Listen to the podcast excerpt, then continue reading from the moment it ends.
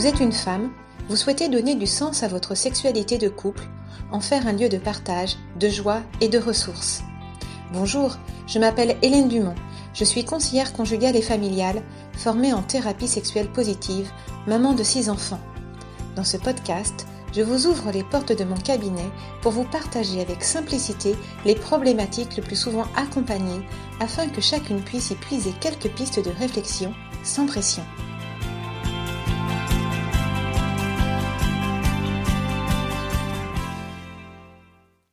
Bonjour Hélène. Bonjour Marie. Alors aujourd'hui, nous allons parler d'un sujet qui, contrairement à celui de l'épisode de la dernière fois sur l'orgasme, fait peu parler de lui. Et pourtant, pour vous, c'est un vrai sujet. Vous m'avez dit recevoir assez fréquemment des plaintes de femmes ayant des douleurs si importantes au moment de faire l'amour que la pénétration est impossible. Oui, tout à fait. Euh, par exemple, j'ai reçu ce mail un jour qui me dit ⁇ Nous avons beau essayer, nous n'y parvenons pas. Depuis, depuis trois ans, mon vagin est fermé et mon époux ne peut le pénétrer. Quand il essaye, c'est vraiment douloureux. Nous faisons l'amour sans pénétration et avons du plaisir, mais au final, nous sommes déçus. Nous nous aimons profondément, mais notre sexualité est compliquée. Alors qu'est-ce que ce mail désigne et recevez-vous beaucoup de plaintes de ce style? Alors, cette plainte désigne un trouble de la sexualité peu connu, mais qui concerne pourtant de nombreuses femmes et donc impacte la sexualité de nombreux couples. Il s'agit du vaginisme. On estime la prévalence du vaginisme à 6% des femmes environ en France, même si les chiffres sont un petit peu plus élevés selon certaines études. Ah oui, quand même, c'est pas anecdotique? Oui, exactement. Et qu'est-ce que c'est alors euh, le vaginisme exactement? Alors, le vaginisme, pour reprendre la définition euh, donnée en 1950 par les médecins Kroger et Fried, c'est une contracture réflexe involontaire et invincible de la musculature périnéale interdisant toute tentative de pénétration. Hmm. Donc c'est un peu technique, mais au moins c'est clair. quoi. Voilà, je vais, je vais retraduire euh, cette définition. Euh, les muscles du périnée qui entourent le vagin, en fait, se resserrent de telle façon que toute pénétration devient impossible, ce qui impacte profondément la vie sexuelle et relationnelle de la femme et plus largement du couple. Oui, forcément. Mais je me demande, est-ce que c'est quelque chose qui est présent dès le début de la vie sexuelle de la femme Ou bien est-ce que cela arrive par accident, entre guillemets, après un traumatisme ou un blocage euh, X ou Y? Alors, en fait, on distingue deux formes de vaginisme. Hein. Il, il, y a le vaginisme primaire et le vaginisme secondaire. Alors, dans le premier cas, le vaginisme est présent dès le début de la vie sexuelle de la femme. Hein. La femme n'a jamais connu de pénétration. Alors c'est la forme de vaginisme la plus fréquente. Hein. Dans le second cas, hein, quand on parle de vaginisme secondaire, la femme a déjà connu la pénétration avec une vie sexuelle tout à fait normale, mais un jour, en fait, pour de multiples raisons ou pour euh, un problème de santé, en tout cas suite à un problème de santé, celle-ci devient douloureuse ou impossible. Alors on va voir ces raisons dans un deuxième temps, mais je voudrais aussi savoir si cette fermeture est totale ou pas. Alors, ouais, effectivement, c'est une bonne question. En fait, le vaginisme peut être global ou situationnel. Quand il est global, cela signifie que la contracture est systématique. Rien ne peut entrer dans le vagin, que ce soit un pénis, un doigt, un tampon ou même un spéculum, ce qui rend l'examen clinique en fait complètement impossible. Ah oui. Ouais. Dans le second cas, la contracture ne se produit que dans certaines conditions. Cela veut dire que certaines pénétrations sont possibles et d'autres non. Je pense par exemple à une femme qui tolérait un examen, un examen clinique, mais qui se fermait totalement pour une relation sexuelle avec pénétration. Cela doit entraîner une grande souffrance. Oui, une euh, souffrance euh, personnelle et euh, relationnelle. Hein. C'est un dysfonctionnement de la sexualité féminine qui reste au final encore un peu assez mal connu, si bien que quand une femme y est confrontée, et du coup quand le couple y est confronté, tout le monde se trouve assez diminué. Bah, je reconnais que pour ma part, c'est la première fois que j'en entends parler. Ouais, euh, c'est vrai, vous n'êtes pas la première à me dire ça. Mais euh, quand les couples en parlent, euh, ils me parlent de murs. C'est une expression qui est très commune au, vaginisme hein, et elle traduit leur incompréhension. Ils me disent, normalement ça devrait marcher, faire l'amour c'est évident. Ah oui. ouais, et, les femmes euh, ont du mal à évoquer ce problème. Certaines se sentent coupables et elles se demandent si elles sont normales, notamment quand il y a un désir d'enfant. C'est pour cela que le vaginisme provoque une souffrance personnelle et conjugale, voire une détresse, une remise en question parfois profonde de la femme et du couple. À ce point-là oui, il faut bien comprendre que le vaginisme enclenche un vrai cercle vicieux, aussi bien corporel que personnel et relationnel. La pénétration étant appréhendée comme quelque chose de douloureux ou de compliqué, le périnée du coup se contracte. La pénétration devient à nouveau douloureuse, voire impossible. La femme est tendue, l'homme n'a pas envie de lui faire mal. Et d'ailleurs, il n'est pas rare d'observer chez l'homme un dysfonctionnement sexuel comme euh, de l'éjaculation prématurée ou une angoisse de pénétration. Ce sont parfois aussi des hommes qui sont très timides ou très doux et qui n'osent pas euh, essayer, réessayer en tout cas une pénétration. Le tableau est noir. Est-ce que ça veut dire que ces couples sont condamnés à ne pas avoir de sexualité? Non, absolument pas, heureusement. De très nombreux couples vivent, euh, trouvent d'autres façons, en tout cas, euh, de faire l'amour. Et cela n'empêche pas d'avoir du plaisir, des orgasmes, à travers les caresses, les baisers, le corps à corps érotique. Mais comme disent certains couples, au bout d'un moment, on appréhende le rapport sexuel car on sait que la question à nouveau va se poser. La pénétration pourra-t-elle avoir lieu? Et du coup, pour ne plus être confronté à cette question désagréable et parfois anxiogène, eh bien, certains couples vont avoir tendance à espacer et à éviter ces moments de retrouvailles intimes. On comprend. Et, mais que faire alors? Et est-ce que ça se soigne? Alors la question du vaginisme, euh, en tout cas quand elle se pose, la, femme et le couple doivent se faire accompagner hein, pour euh, déjà pour comprendre ce qu'il se passe et désamorcer au plus vite ce cercle vicieux qui rend tout le monde malheureux. Surtout que le vaginisme se soigne très bien en fait. Alors quelles sont ces causes? Alors, d'un point de vue organique, le vaginisme peut être la conséquence d'un hymen un peu épais, une malformation, une blessure ou un trauma au niveau de la vulve ou au niveau du périnée, comme par exemple une chute sur une barre de trapèze. Mais ce peut être aussi le résultat d'une mutilation ou encore d'une pathologie gynécologique ou d'infection à répétition. Donc, qu'est-ce que ça veut dire? Ça veut dire que la première chose à faire quand le sexe d'une femme reste fermé ou quand il est douloureux, c'est d'aller consulter un professionnel de santé. Et ça, c'est vraiment très important. Le diagnostic est essentiel parce qu'il permettra de penser la guérison. Quand une femme me contacte pour une question de vaginisme, la première chose que je lui demande, c'est de prendre un rendez-vous en parallèle avec un gynécologue ou avec une sage-femme pour faire un bilan.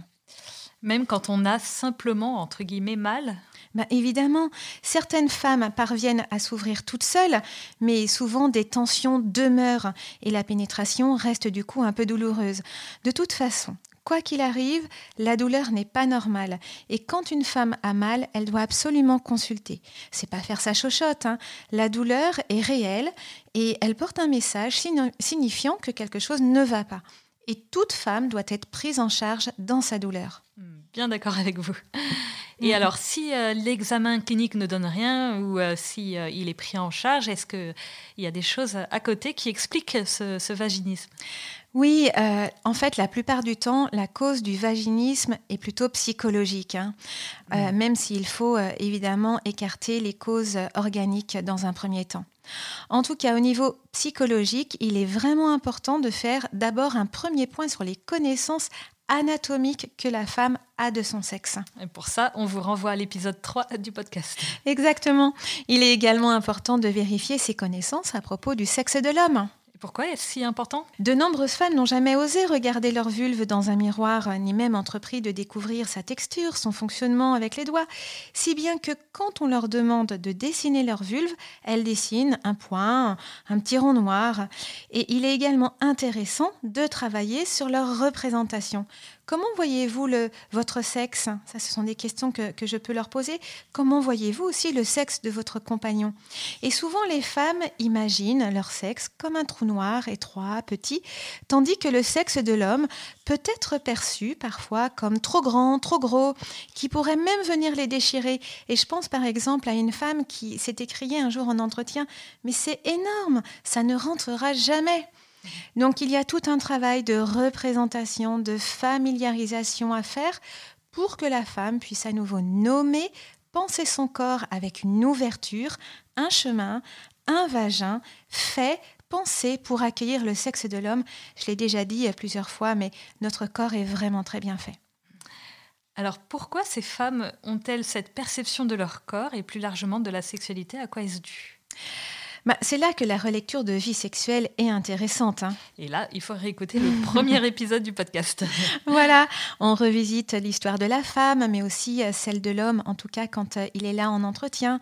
On interroge leur représentation de la sexualité, du féminin, du masculin, leurs croyances, leur façon de voir les choses.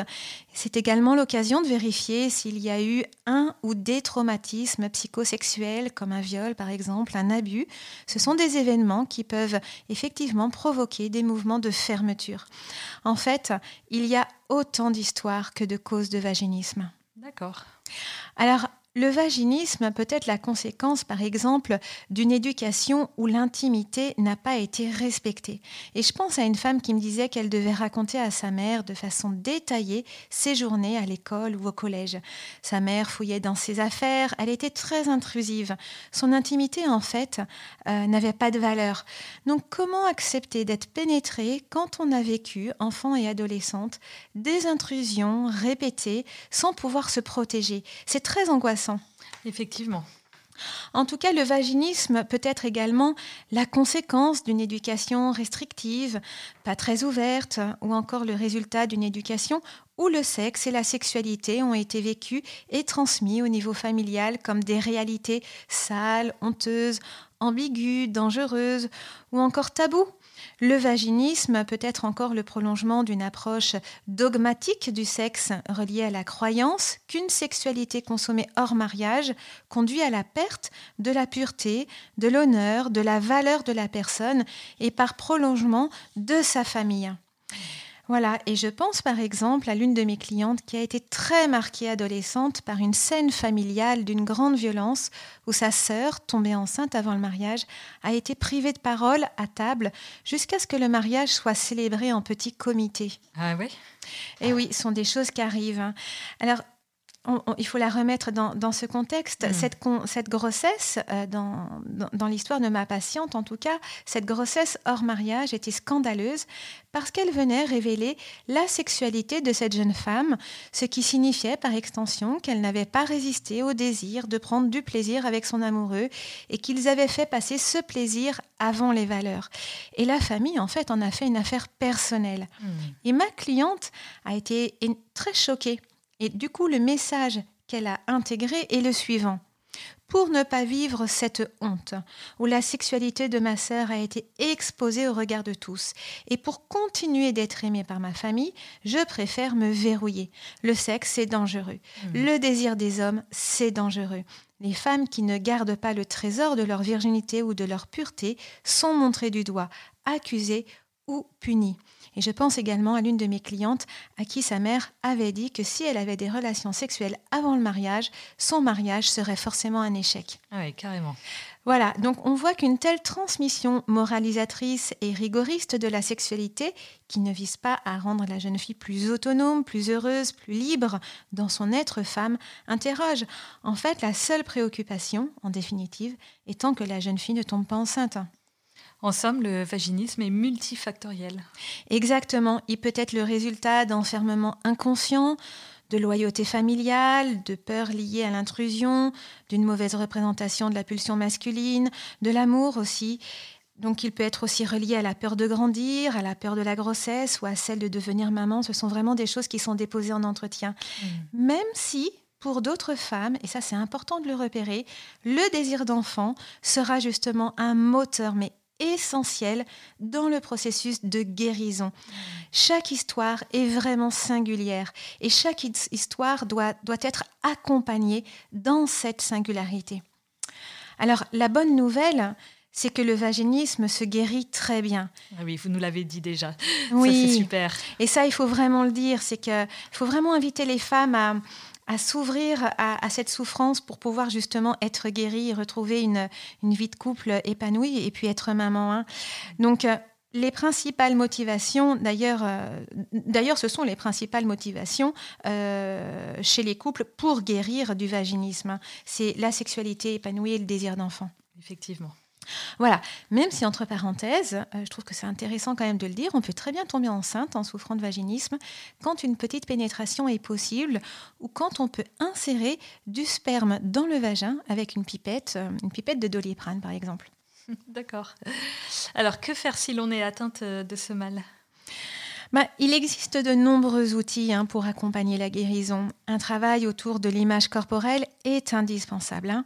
Euh, la femme doit vraiment réaliser qu'elle a cette ouverture qui est possible en elle.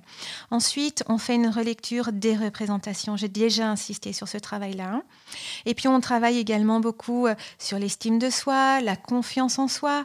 La femme est capable de, de guérir et puis elle a le droit d'accéder à cette guérison. Ça, c'est un travail très important. La sophrologie ou la pratique de la pleine conscience sont de très bons outils pour aider la femme à se relaxer, à respirer, euh, à désamorcer en fait ce cercle vicieux stressant mis en place par la douleur, par la peur de l'échec ou encore par d'autres peurs.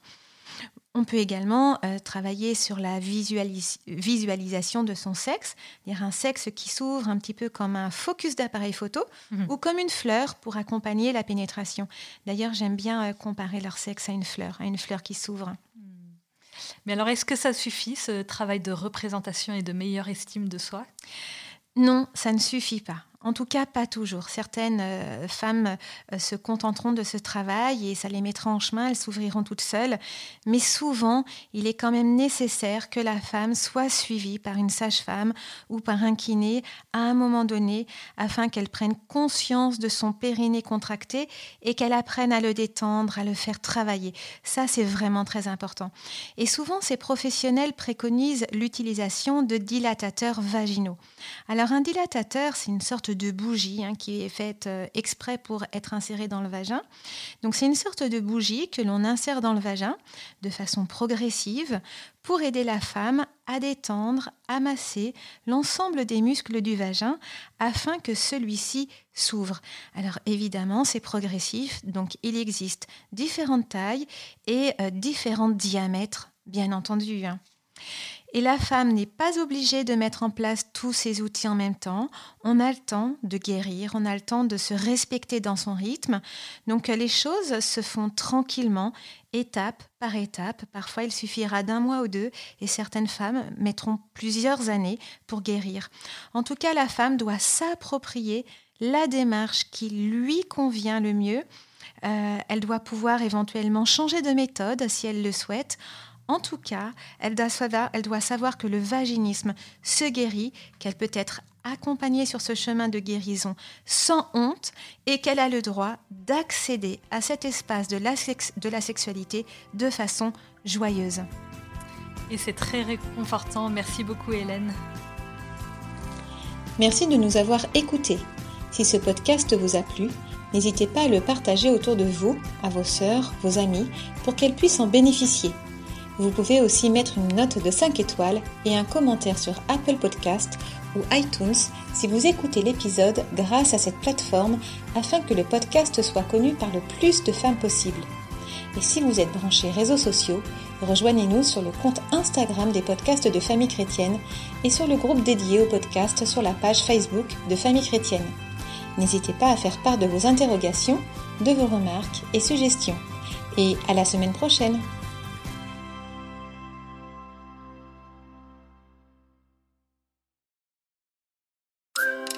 Un peu proche se marie bientôt?